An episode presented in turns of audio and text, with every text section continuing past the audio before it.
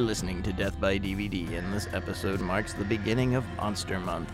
All month, October 2021, we'll be talking about monster movies. I am Hank the World's Greatest, and live from his bathtub, it's Alexander Nash. This is uh gonna be a whole month of monster movies. It's almost like a, a monster bash. It could even be possibly some sort of mash. I don't know, I think more like a fest. I think it's a, like a festival sort of thing, or maybe like a, a monster get together, socially distanced. It's a monster bris. This is Death by DVD. The awkward silence I'm going to leave in. That needs to stay there just so the audience can feel what we feel. All right. Briskly breezing by the bris, back to Monster Month. Since you're the creature from the bathroom, why don't you tell the people what we're up to, buddy? Uh, we decided to kind of take this into a uh, interesting direction, I guess, because we're going to be kind of going through monster movies throughout the years, but we are starting in 1950 because I don't really want to go back and just talk specifically about a bunch of old Universal monster movies. Uh, not that they're bad by any means, but they're not particularly my bag, and I think a lot of people have covered them endlessly. So we're going to kind of move through decades and talk about monster movies, like starting with the 50s, going on to the 60s, and kind of the evolution of where like rubber monster movies went. And monster movies have kind of somewhat gone by the wayside with a caveat monster movies are bigger than ever they've just significantly changed what they were because they used to really be a specific kind of horror thing or um, something along those lines like a kind of an exploitation type situa- situation. And now monster movies have moved completely into the mass uh, blockbuster territory and there's tons of monster movies all the time. They're just most of them are not horror movies anymore. They're comedies or they are uh, marvel movies or you know just along those lines because we're just not making like where the fuck is like TerrorVision why has anybody remade TerrorVision where's like a monster movie like that? Like big dumb rubber monster movies and not pacific rim and not something that is so polished and like serious like a fun monster movie. The thing about what we're doing is we're starting specifically in the 1950s because that's when a lot of like it really became about monsters and like you know big rubber monsters monsters from space. And when you go to the um, when you go to the 1930s and 40s movies like dracula frankenstein the mummy all that stuff they're all very gothic. They're all very much um, you know to a certain extent incredibly beautifully shot um, like startling black and white photography. But that's just not the direction we're headed. We're headed in a more of uh, I think you call it goofy monster movies, but just not so like serious horror films, just straight up good old fashioned mo- fun monster movies. I think a big distinction to especially previously established Universal monsters, because that's the territory we're heading into. Yes, they were very gothic, but almost all of these things were coming from previously established territories. You had Frankenstein, you had the Wolfman, you had things of legend and lore, vampires and Dracula. I am And from that point on, they all became repetitive because you had Dracula 2, son of Dracula, Dracula 2000. Dracula's cousin Fred. There was a great deal of other movies. Blackula, Vampire in Brooklyn, one of my personal personal favorites. But within that, the genre doesn't really go anywhere and it doesn't extend. With Frankenstein, it's just the same thing. The Wolfman. Hey, the next movie, there's going to be another Wolfman. But you enter the 1950s, something I think inclusively American happened. And I, I really dare say the Rubber Monster movie is a definitive piece of Americana and American film. Yes, it had been done before. Concepts like this had been done for many years before. But definitively, I think the way that it has become even exploited since then is very American. But the nature of the epic rubber monster movie solely comes from Creature from the Black Lagoon, Jack Arnold's Creature from the Black Lagoon, a movie that would deeply go on to, and I'm sure we'll talk about this later, Jaws in the 1970s, all the Jaws movies. And what I was babbling about a few seconds ago, you got Dracula, you got the Wolfman, you've got the Mummy, all these things and all their incarnations are just the exact same thing. You can remake the movie, but you're still remaking the Mummy, the Wolfman. The creature from the Black Lagoon oddly hasn't been touched really again by anyone else. There are two sequels to the movie. It's been attempted to be remade several times, but so many of the themes, the soundtrack, the visions that were used in this movie, the underwater photography, just to say the word themes again, the themes of terror and how it really explores the nature of man being a beast, I think, have been constantly knocked off, ripped off, and remade over and over and over again to this very day, down to the movies you were discussing at the beginning of the show, how monster movies have become things like Transformers, but it's all really the same plot, which is unique in itself because Creature from the Black Lagoon is just a ripoff of King Kong. And it very much is a ripoff of King Kong, but it does go to exploit other ideas like one of the things that I say was pretty significant about Creature from the Black Lagoon. I'm no historian, but I'd say this is probably one of the first real horror films around that time that was really revolved around water being a theme, fear of what's beneath the water, uh, fear of drowning, those those type of themes. I mean, yeah, you had pirate movies, you had things like that where water's involved, but this is like a horror movie where there's some sort of creature underneath the water and this kind of prolificated throughout the years after this film into many other different films of water creatures, creatures from um, different sections of the world that maybe you never explored before. You ended up having like uh, movies like uh, The Mole Men and stuff like that, to where we uh, kind of stopped getting out of the musty old castles and really went into different areas of the world and really kind of exploring different concepts and ideas of what could be horrific from different cultures that's not specifically the myth of vampires, werewolves, that sort of thing. So this kind of really jump started a whole litany of films that you could kind of come up with your own concept, your own monster, your own interesting creature that you could maybe possibly build a series off of because Creature of the Black Lagoon once it was made they uh, immediately like started setting up uh, Revenge of the Creature, the sequel, because they had the idea of we're gonna franchise this motherfucker. Well, and that's something that's unique with the is... Creature from the Black Lagoon. Is in fact this movie before it even came into fruition in 1952, a year before this movie was filmed, they had already decided with multiple rewrites. The movie has screenplay and story by one or two writers' names, but there were dozens and dozens of people that contributed to this and wrote and rewrote the script. And it was heavily decided in 1952 that we can't kill the creature. No matter what, it has to live because we're going to make a sequel. It was maybe two months after the release of Creature from the Black Lagoon that Revenge of the Creature was going into production. So this is uh, referencing something you said at the beginning of the show just talking about how much the influence this has had, but how monster movies might not be horrifying or about horror anymore whatsoever.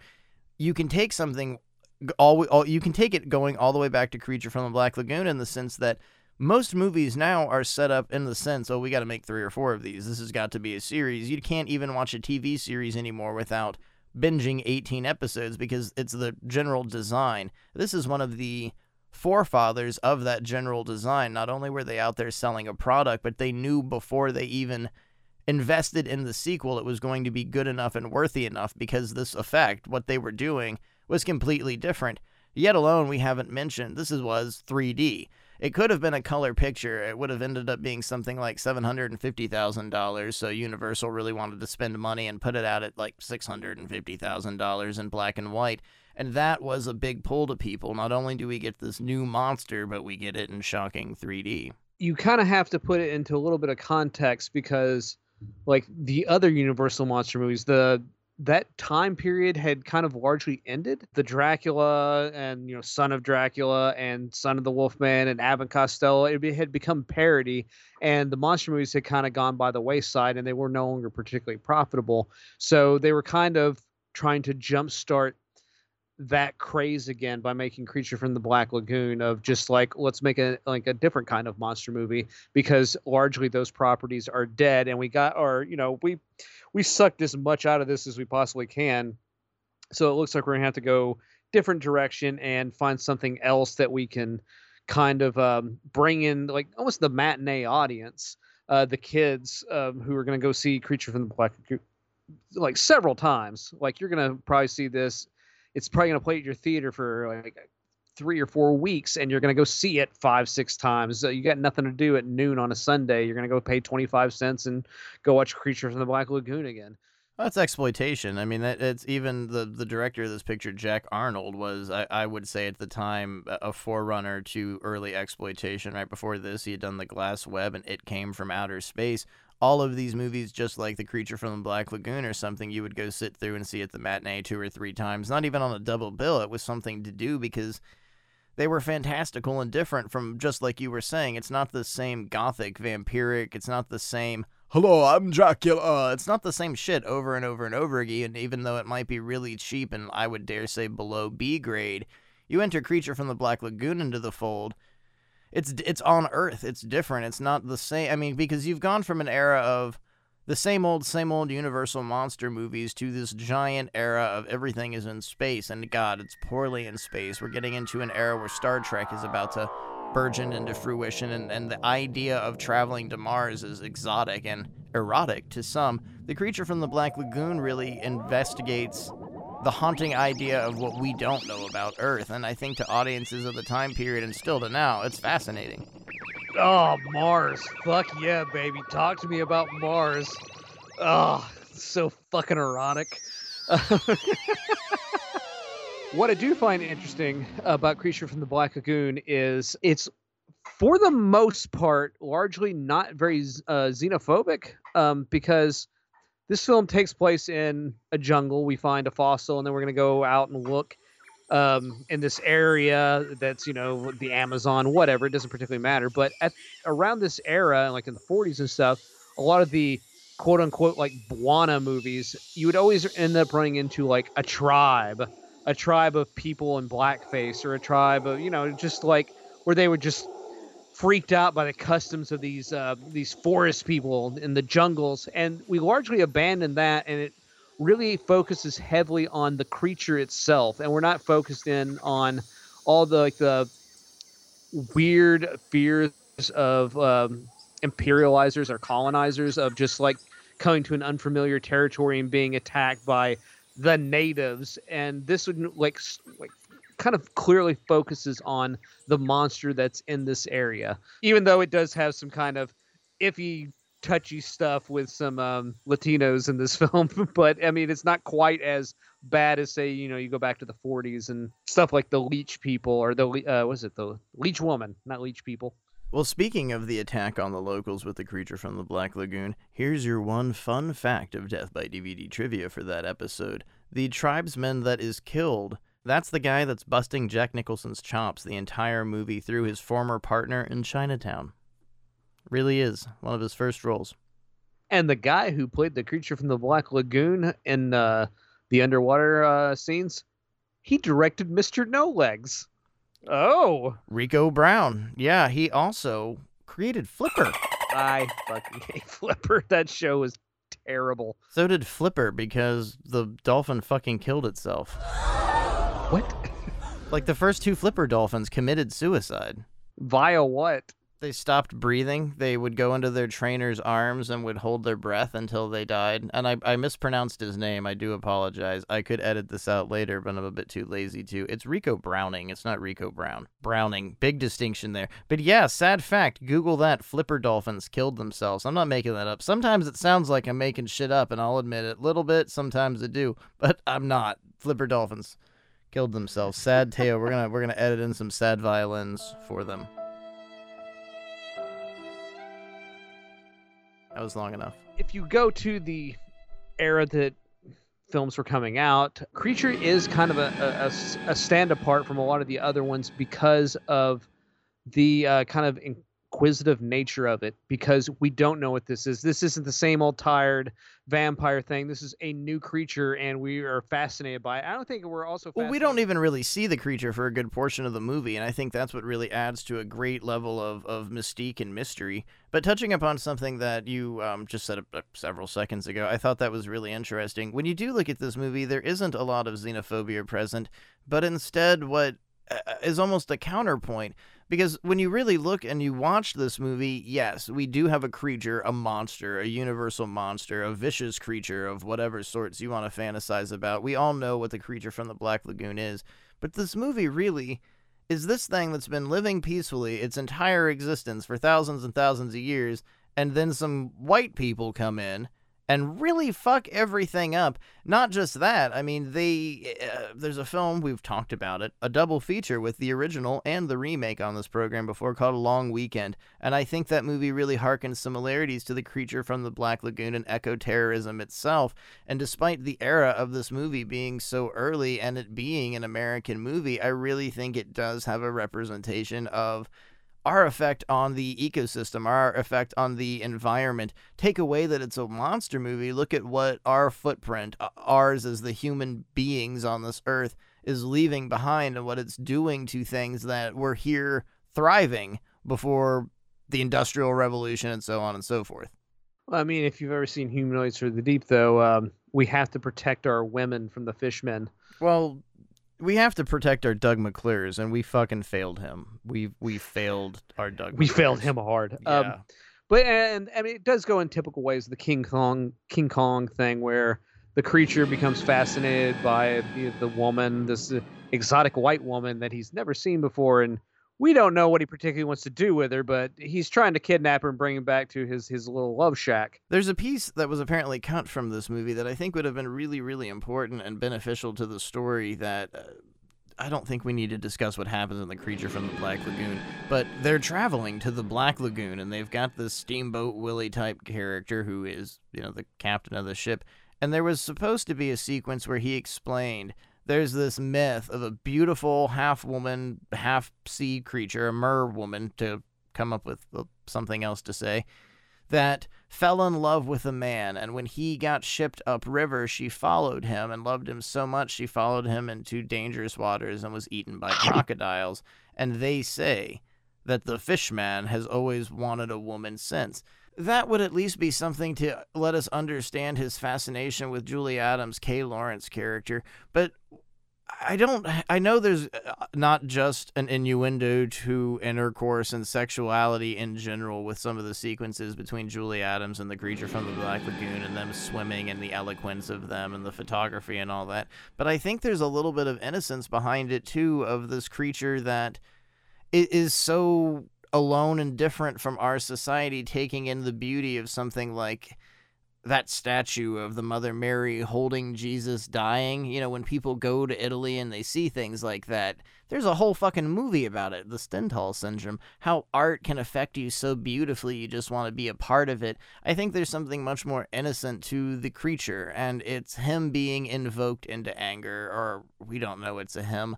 The lagoon monster, well, that seems rude to say too the creature's identity to us is something of absolute innocence until it's invoked. We don't know what was going to happen. It came from where? We don't know anything about it. All we know is that these people have come on no terms of welcome greeting. You know, they're out here to cause a problem, and all we know is he's the monster.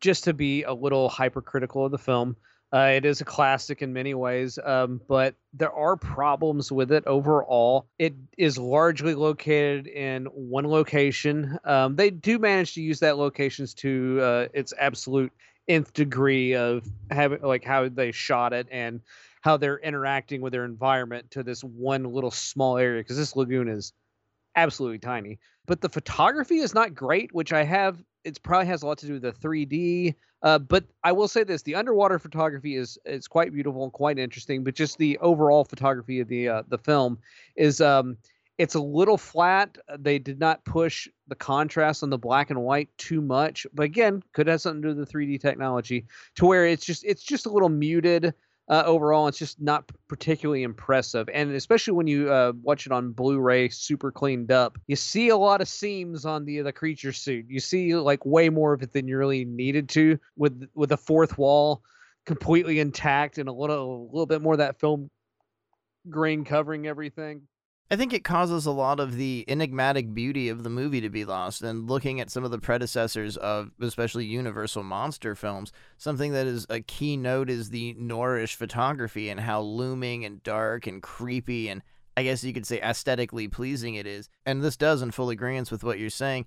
It it just seems too sunny. It seems too friendly. It really seems like we're actually out in the Amazon. And this was filmed for the most part on location in Florida. Well, it's supposed to be the Amazon, so I guess you wouldn't suck fucking say it was on location. Well, And I it- mean, it it, is was sunny, filmed. The underwater stuff was Florida, but the out of water stuff was like like uh, the backlot at Universal in uh, California. Well, they did do enough attention to detail uh, when you're traveling on the riverboat, all those back sequences. They actually shot all of that in Florida, so when they blue screened all of it in, it it was the the authentic location, uh, Weeki Wachee in Florida, I believe. I lived near there one time, and I, I feel ashamed that I never once went to the, the shooting locations of Creature from the Black Lagoon because I'm a shitty you know what you would have done? You would have gone, ah, water, and then you would have just gone away because it's literally just it's it's just water. There's nothing that impressive about the location. I disagree a little bit. the The impressive thing is the fact that to this day, it's, it's mentioned in so many interviews and so many documentaries you can see about this movie.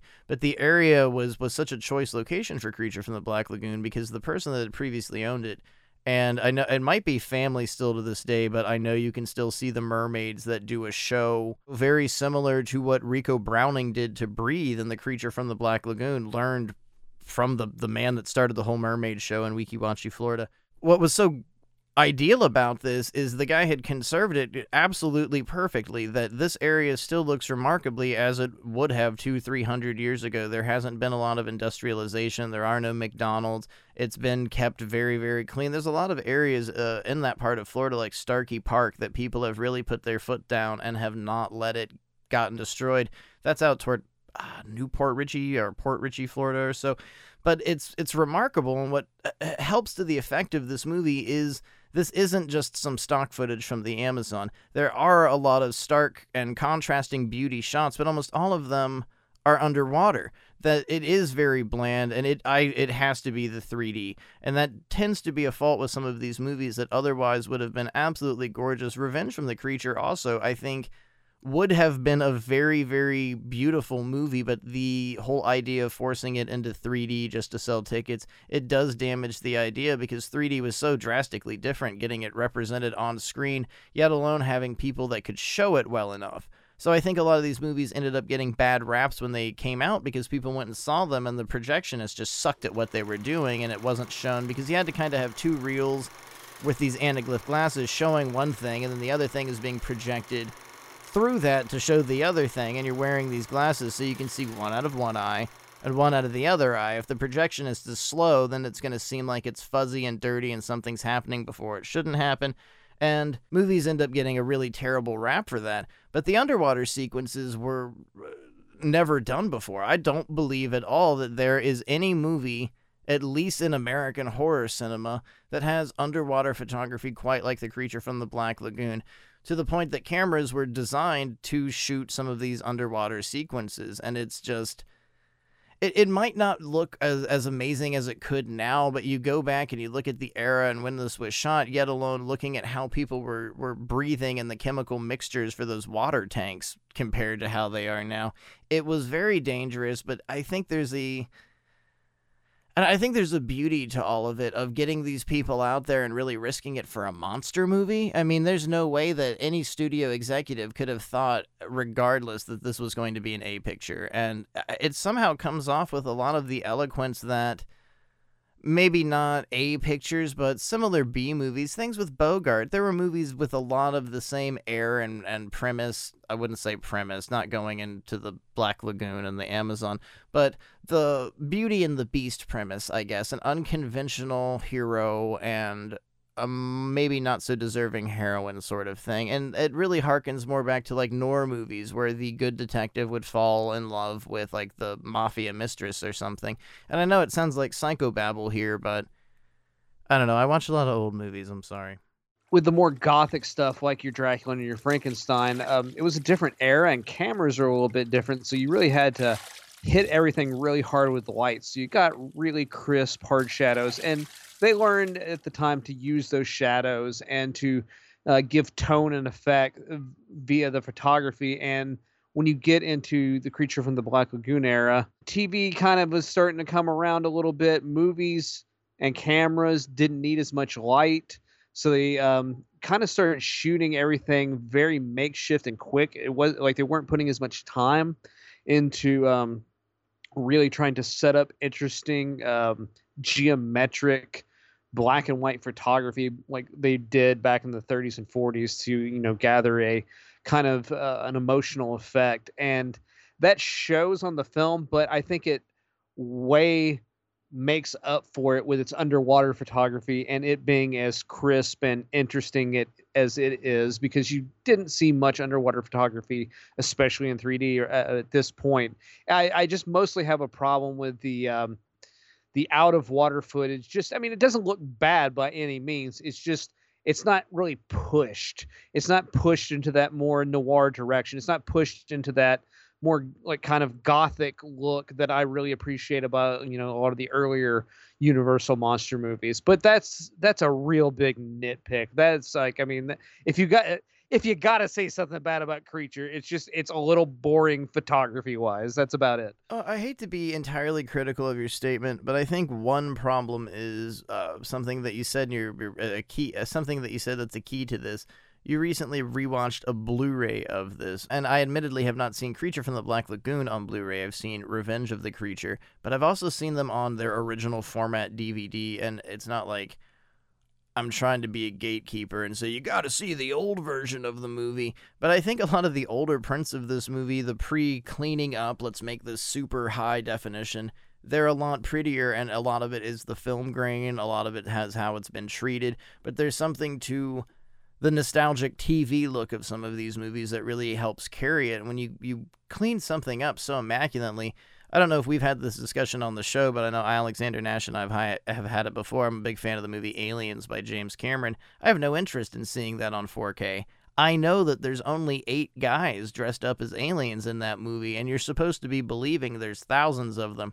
I don't want to fucking see that. I have no interest in seeing the the. Extreme... I've seen it cleaned up. And let me tell you, when they're crawling out of the walls, you can obviously see a guy in a suit hanging off of the walls. They're just there in the background. It's not like a thing like Michael Myers, like kind of emerging from the darkness. It's like, hey, there's a guy back there waiting. And that right. sounds uh, that just horrible to me. A, a, lot of the mystique, a lot of what sells these movies is the the and what you were saying. Cameras were made different. Film is shot differently. Having things darkened Maybe it was darkened for that reason. Maybe the scene was shot darkly because it needed to be shown to the audience as a dark scene. It's not so much about darkness, it's more about it being flat. They're like and I think again that could have something to do with the 3D and light exposure, but also the fact that you expect the 3D gimmick to round out that image and bring it out to where it separates the characters from the background a lot more. But when you're using light and shadow to do that specifically, um, it gives it a whole new look and a whole new tone. I think it would make the 3D pop way much more than it does. Well, I think there's a, a, real incomplete feeling to the creature, to the Black Lagoon itself. That the beginning of the movie is this transition period where we have our quote unquote heroes, or at least the protagonist, and they're traveling to the Black Lagoon. And there's obvious warning signs. We get the slow approaching creature. And I was saying earlier in the show that Things from this movie, I think, have been taken and used by directors for years and years and years. Something like Friday the 13th. We don't see Jason. Or is it Jason? All we see is a hand throughout most of the movie. Something like that is so easily used from Creature from the Black Lagoon. I think the monster is shown way too soon, but before it is finally revealed to us, we get these horrifying looks of its hand, and they're very ornate. Everything is so wet and so strange, and you can tell that we're going to get into different atmosphere here. And I personally think the monster shouldn't have shown up at least for 35, maybe even 40 minutes into the movie. There would have been some great shots to still underwater, not reveal it, but let us uh, horrifyingly with tension grow. And again i think that would have helped the photography a lot more. But you finally get the visual of the monster and it's still one of those tactics that's used to this day of not showing what we're seeing for so long. We don't know what's happening. Now obviously it's not a man we know that we're dealing with something very different here. But its approaches from its approaches that were used in this movie that i think help make the actual slasher film when we move into the late 1960s early 1970s and you look at something like black christmas that's bob clark. You can't tell me that bob clark wasn't sitting around with alan ormsby in fucking florida watching things like creature from the black lagoon because that's literally how they made children shouldn't play with dead things because they went and saw of the living dead in the theater those two got together, got stoned, watched movies. Totally. Creature from the Black Lagoon influenced the slasher movie.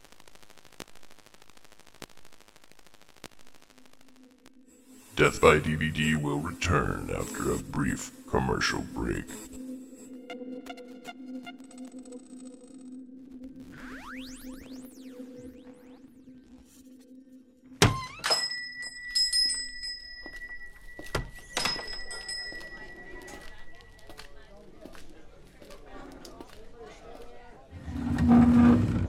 How you doing there, pal?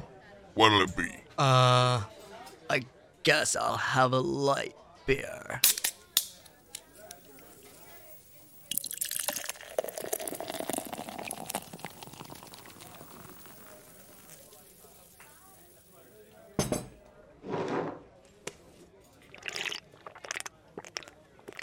Ugh. I'm just so tired of flavorless, boring beer.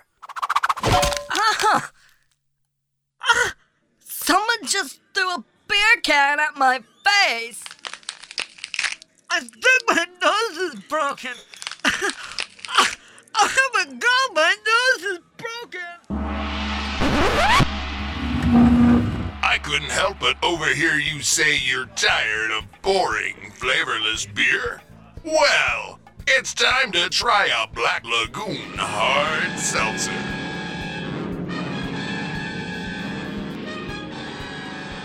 Why did you throw a beer can at my face? Oh, oh god, can somebody please get me paper towels? Like, I can't stop the bleeding. Who likes hard seltzer anyways? It's just carbonated water. Oh god, that hit me in the eye! Black Lagoon hard seltzer not only packs a wallop, but comes in unique flavors like pollution punch and Gilman grape. Stop! Stop! Why are you hitting me? Please stop! Black Lagoon hard seltzer, bring out the monster in you. Naturally black in color because we can directly from the Amazon River, one of the most polluted water sources in the world. Ah, please stop here! Please! Ah, this is my ear! Please! Ah, ah. Oh, for the love of God, please! Please, somebody call the police and help me! Have eight of them and bring out the monster in you. Black Lagoon Hard Seltzer. Bring out the monster in you. Black Lagoon Hard Seltzer available at a store, maybe near you. Please drink responsibly and don't hurt the ones you love. I just wanted a. Just wanted a beer. Got the munchies? Try Deathco's new Black legumes. Crunchy, crispy black legumes harvested from precious indigenous land with no proceeds going to the people who live there. Try it today. Become a real creature and munch our black lagoons. Black lagoons contain mercury only available in Texas, Arkansas, Alabama, and Utah.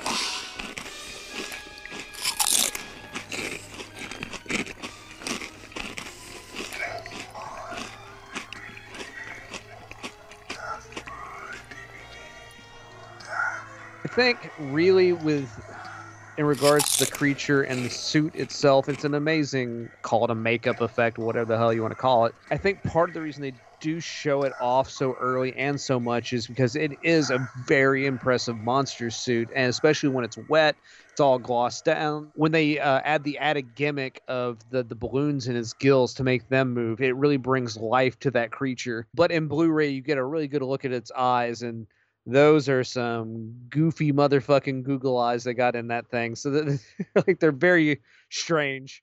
I think, unfortunately, for Creature from the Black Lagoon, depending on which sequence you're watching, that might actually be the actor's eyes. Uh, it's it's in the close-up scenes uh, where they have the full non uh, non whole eyes, where uh, the actor couldn't see through them at all. And it's just these tiny little like doll eyes they've almost glued on to the outside of the uh, the suit. But I mean, that, again, it's a little thing. Uh, but it's such a great suit and it's such an influential suit that has been kind of somewhat replicated over the years where especially makeup effects artists in the 80s were all very much affected by creature from the black lagoon they all wanted to do their spin and their take on it um, i'd say monster squad has one of the better gillman I mean, there's uh, a recent Academy Award winning movie that is because of Creature from the Black Lagoon. such as oh shape of water yeah Fish fucker. Yeah, th- there's a literal movie where the chick actually fucks the creature from the Black Lagoon. I mean, that was that was a big thing, and I, it's weird how uh, you bring up Universal monsters. You talk about monster movies. It's so quick to remember. Oh yeah, I know the Wolfman. He, he's got nards, right? Uh, Frankenstein, Dracula. But for some reason, the creature from the Black Lagoon is often left out. And it's like a, a shadowed cousin that people, oh, yeah, yeah, yeah, no, that's not a universal monster, though. God damn it. Yes, it is. It has just as much relevance. But I think directly because of the universal monsters, not just slasher films, but uh, to the likes of Don Dohler, but like directly, there there are sequences from the creature from the Black Lagoon 100% ripped off in Jaws. So you can have the claim that Friday the 13th is just Hatchet for the Honeymoon and it's just been stolen and they've masked it and repackaged it something differently. All Jaws is is Creature from the Black Lagoon. They just made it a bit more realistic. Well, uh, and I think Creature kind of gets thrown by the wayside a lot because Creature isn't particularly sexy. Like Dracula's sexy. The Wolfman, he's a, like a beast. He's going to ravage you. Uh, Frankenstein uh, more garners pity from you. It's a more empathetic creature. But the creature from the Black Lagoon, the Gill Man, is just like it's a it's a fish man, and it's hard to like like really find yourself feel i mean you can feel sympathy for uh, the gill man you ha- you have the empathy but it's still a it's a creature you encounter on a normal basis and eat um so it's it's it's a fish I I think there are some direct scenes in the movie that uh, not only relay the terror of men, mankind in general, but relay sympathy onto him. You've got this really eloquent scene after Julie Adams finishes her whole swimming sequence, and she's standing and smokes a cigarette. And it's when they're pouring in the local poison. They're trying to lure the gill man out, so they're poisoning the water hole and they're dumping it into the water and she throws her cigarette into the water and our shot travels down into the water and we see the gill man watching it he sees the cigarette hit the water as they pour the poison into his lagoon and despite this being such an early movie in an era where it really wasn't even affordable for a production company a movie yet alone a horror movie to be making a judgment call like that. I think there are very clever and beautifully laid in scenes like this to where he's not a villain, he's not a monster. He's been living there in harmony for years and years and years and now that his ecosystem has been destroyed, you really have to ask the question, would any of this have happened unless people had traversed too far in? Pe- what he doesn't care what they're doing here. He doesn't care if they're here for ecology or they're studying fish swimming rituals and mating rituals or any of this bullshit. This motherfucker's been living there in peace, not bothering anyone. Maybe he eats a tribesman here and there. It happens. Crocodiles eat people. People get killed by elephants all the time. Anton Yelchin got crushed by his own fucking car. Accidents happen. Shit goes. It's life. It's terrible. But the creature wasn't doing anything, and these people come out of their way. They they can't just go with seeing him. They have to poison the entire water system that he lives in, damaging everything. Caimans, turtles. What about the people that live downstream that were drinking that water? It's it's I think so boringly shown in the movie because it's something as simple as a cigarette being flicked into the water, but we directly see the creature seeing it if you could have sad violin music movie in a, in a movie like this and it be appropriate, obviously this would have been the scene in which you would do it. But I think with it going directly into the next scene, them poisoning the fucking water. There's a lot more to this than it's a monster. It's a rubber monster. I think No, there's no, more, more I think the attempt is made. The attempt yes, to an attempt. bring the character uh, sort of sympathy, uh, sympathy to it. I just don't think it's as easy to bring sympathy to it uh, because it it didn't start out as a man like uh, say like you know the Wolfman or Frankenstein. It didn't start out as being a character with much sympathy, and I think Guillermo del Toro was able to achieve that like that desired. Uh, how do you how do you put it into words? You made a lovely romance movie where a woman fucks a fish because th- that's genuinely what he did. I mean, and it's and it's very romantic, and I don't see that same kind of um like love and support from this original creature from the Black Lagoon movie. I think the attempt was there. I just don't think the audience a was prepared to deal with that sort of those sort of feelings, specifically this kind of monster. But just the monster in itself is it's very much a creature and does not have hu- much humanity in it. See, I don't think the attempt is there necessarily for that to relate to it. I think it's to feel sorry for its environment and to question the nature of man of why are we going out there? Why why do we find something beautiful? Like butterfly collecting. We find something gorgeous and then we pin it up on a wall and we kill it. What is the point of this? Has man gone too far? And it's a it's a monster movie so we are supposed to hate the monster and fear it. But even in Frankenstein that's that's the duality of the movie horrible things are happening, but you feel wretched for it. When the little girl dies, it's a pure accident. It's not like a piece of horrifying murderous history as to where somebody like Jason, Freddy Krueger, they specialize in killing children. Freddy Krueger was a kid fucker. And then he got burned for being a kid fucker, then came back and killed more goddamn kids. There's absolutely nothing redeemable about that character, but the creature was just fucking chilling. I think it's it's not clearly shown and and I totally get what you're saying. Make like, the but- attempt to make one of the uh, the human characters a very villainous character, and you had the more sympathetic characters towards the creature. But I just I'm talking about on a purely uh, psychological level that an audience is not particularly prepared to find that sympathy that that biases within them because he is mostly just an animal and the the the humanity is just isn't there for them to to latch onto until someone like Del Toro came along. And I think it's directly where uh, the misunderstanding comes with with maybe the the intent of the creature.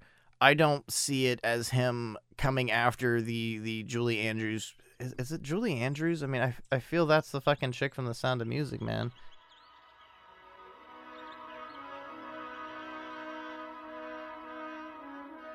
I feel the Julie Adams character isn't being stalked by the creature. I, I think, uh, well, yes and no. I think it's he's enamored with it because she didn't show as much fear as everyone else. But uh, again, like you were saying, those innuendos and things like that can't be represented and, and introduced to an audience of that time period and be as eloquently understood because most people that were seeing this movie are, are definitely younger. I would say like 8 to 14 years old that were going to the cinema and seeing flicks like this in the, in the early 1950s. But it's there obviously enough that not only can we babble about it, but Del Toro picked up on it and made an absolutely wonderful movie that I think the nature of is touching because I don't think it's just uh, as we have said jokingly about fucking a fish, but there is something about the identity and the soul the and I don't mean that in a religious purpose but I mean the core of somebody and falling in love and the idea of love that is represented really beautifully that comes again I've been babbling about this the whole episode things that are referenced or used or borrowed or stolen or created because of Creature from the Black Lagoon. I think more so than the Wolfman, Dracula, Frankenstein, that the creature, the this one movie, the concepts, the creature itself, the people that were in this movie and their performances and the questions that are asked uh, that we have even asked on this show, whether it be the involvement of man on the ecosystem and ecoterrorism and things like that has translated and been used over and over and over and over and over again. I think the the, the, the highlight of that era was the 1970s, but even um, kaiju movies. Obviously, Godzilla is a completely different franchise, but you move into a certain specific era, 1980 onward, I think, fucking Swamp Thing, Stephen Bissette, you can't tell me that he didn't use the creature from the Black Lagoon as a basis and a reference to his ideology yeah, for that. The, that's the next generation. Those are the people who were kids when they saw Creature, not the, the, the mass audience at large. They grew up and really identify with the creature as as an outsider. And that's kind of where we get a lot of our modern monster movies today. Like Del Toro you can totally see his love for creature in the shape of water and how he related to the the uh, the character. But again think about his age when he saw it. He was a kid when he saw it and that's like that's the vision he had with it. I think adults of the era who are out to see a good old fashioned horror film um, just kind of saw him as a uh, a monster that is to be defeated even though there is an attempt to make him a, li- a little bit more human throughout the entire thing. But that's the interesting thing about how especially from this era the 1960s kids growing up watching it what they became obsessed with and what they eventually turned things into uh, when they grew up. Like steven spielberg george did i call him spielberg yes, he did. spielberg and george lucas grew up to like make originally serials. Like indiana jones is like a, it's almost like a serial from the 1930s um, same thing with um, Star Wars. It's basically Flash Gordon all over again. And the way they took that and turned it into their own thing is what's kind of interesting because a lot of these films like this, especially the Universal monster movies, really affect the uh, the children in the audience into a much more interesting degree than it did the adults because they were, I mean, they're all World War II vets and stuff, so this is all kind of silly to them. But their kids really learned to empathize with the monsters over the years. I think there's a key to that though progressively when you you go through the eras of Universal monster movies and this was something that was late to the game. You had made a notion of this early on in the episode.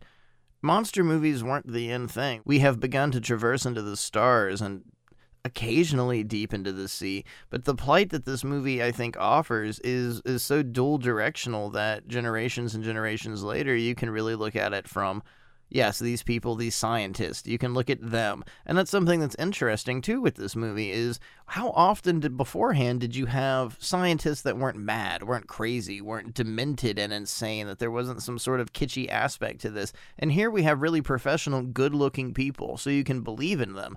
You can actually think that they and and this is my opinion that they are out there under the good intent of science which i don't think there's any fucking good intent of anything whatsoever. I think this guy not inherently no. Yeah the, the gill man was just chilling out in the goddamn jungle doing his jungle stuff. He was having a good time and they uh, they poisoned the water hole. I mean, it has even gosh, it has tactics of the era, something very very popular in the early 1950s of western movies.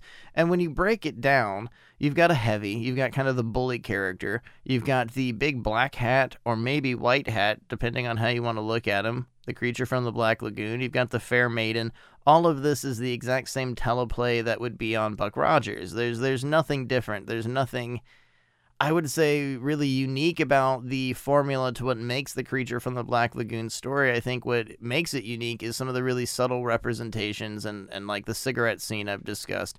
Just throwing that cigarette into the water, but letting us see the creature below looking up at them like, what the hell? I don't come to your house and piss on the floor. This is ridiculous. I'm gonna I'm gonna go kill them all. I think that's the most reasonable thing to do. And you're looking at a 1950s audience, yes these subtleties aren't as obvious. And I don't, I'm not saying people from the 50s are fucking stupid. What I'm saying is eight year olds that went and watched this movie might not have picked up on that.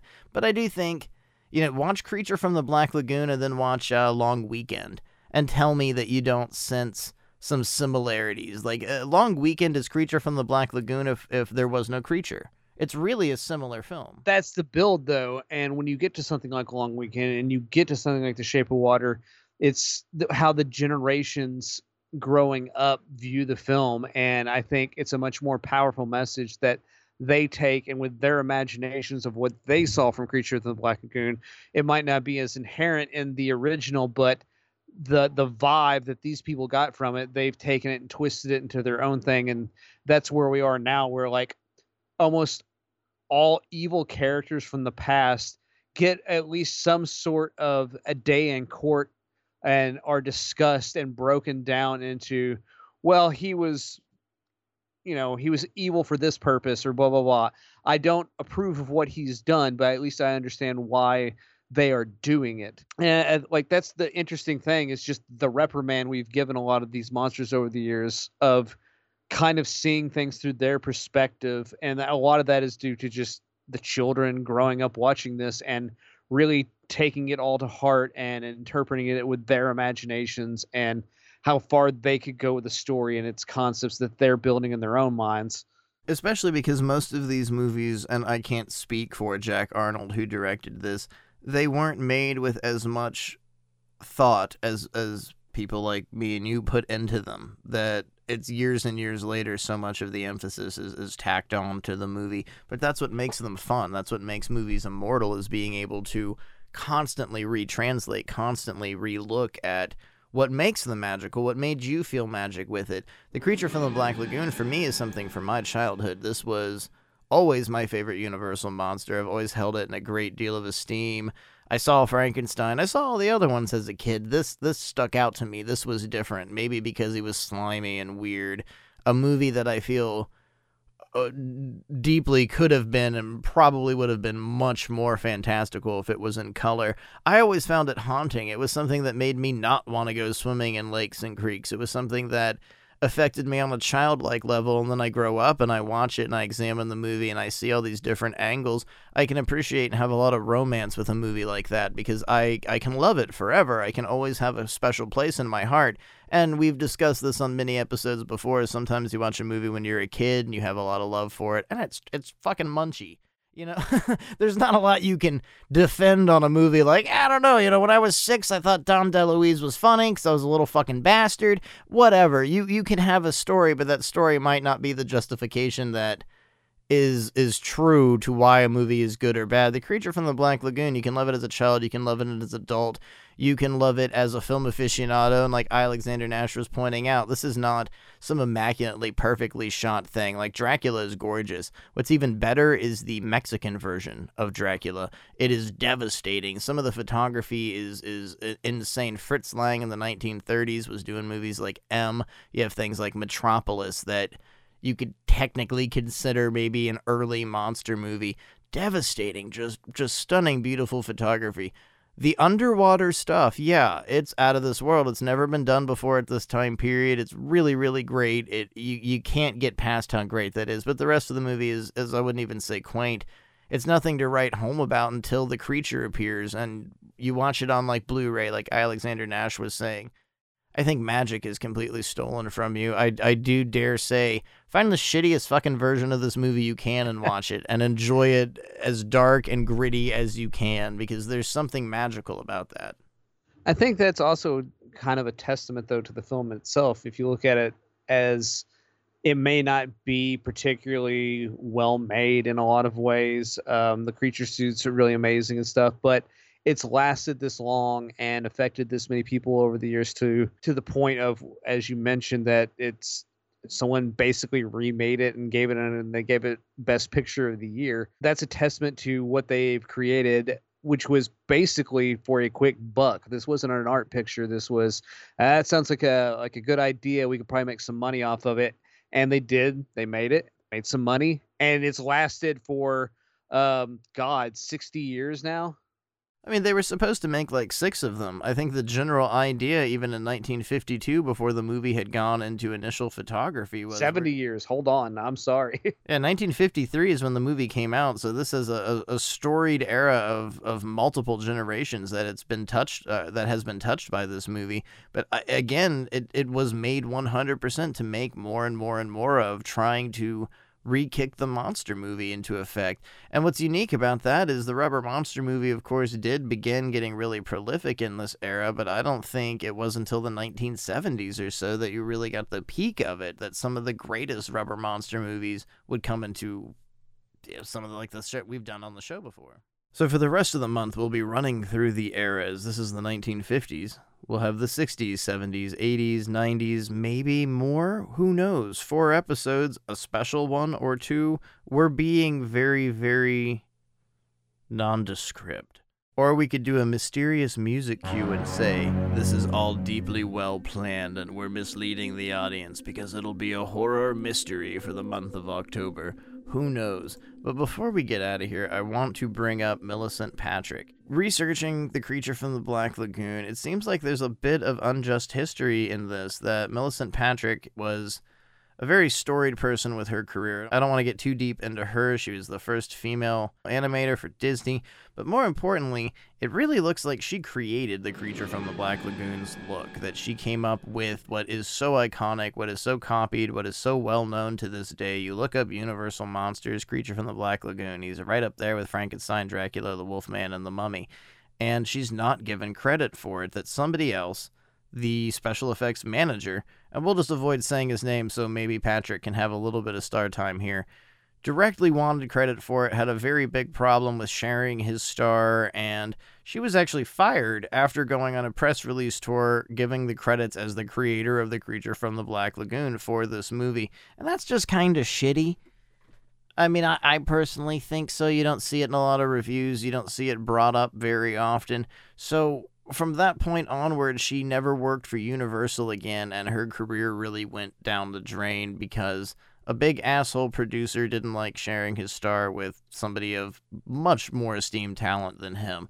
So when you watch Creature from the Black Lagoon, at least something to take note of is the work of Millicent Patrick, who created the sketches down to painting the suit. You can find even photos of this on Google Images. So it really sucks that the movie's so highly spoken about for years and years and years, they wanted to keep it a secret who played the creatures, and we know who those guys are. We can share their names, we can talk about the writing problems, and there's 30 different writers for this movie.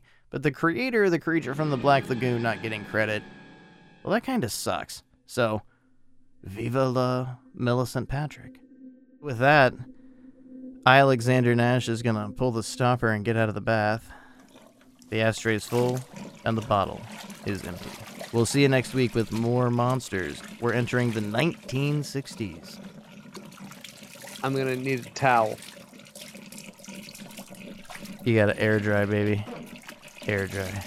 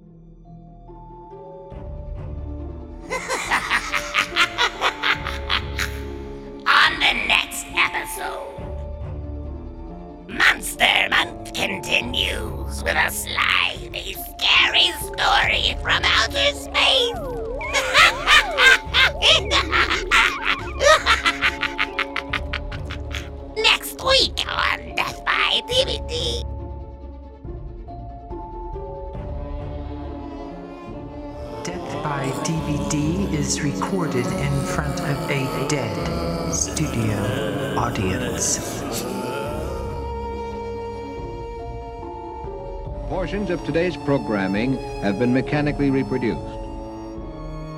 I'm Linnea, and I like Death by DVD. It's a statement.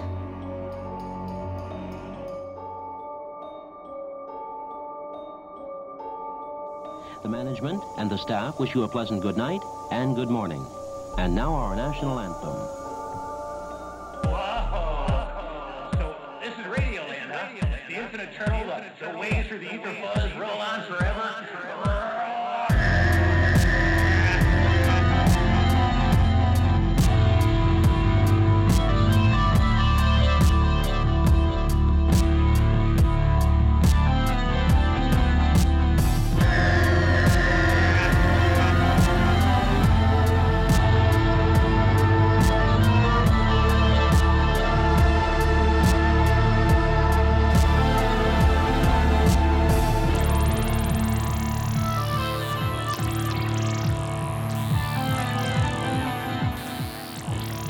The Death by DVD Sentinel Remix by Linus Fitness Center. Find them and follow them on SoundCloud, Facebook, and Instagram today.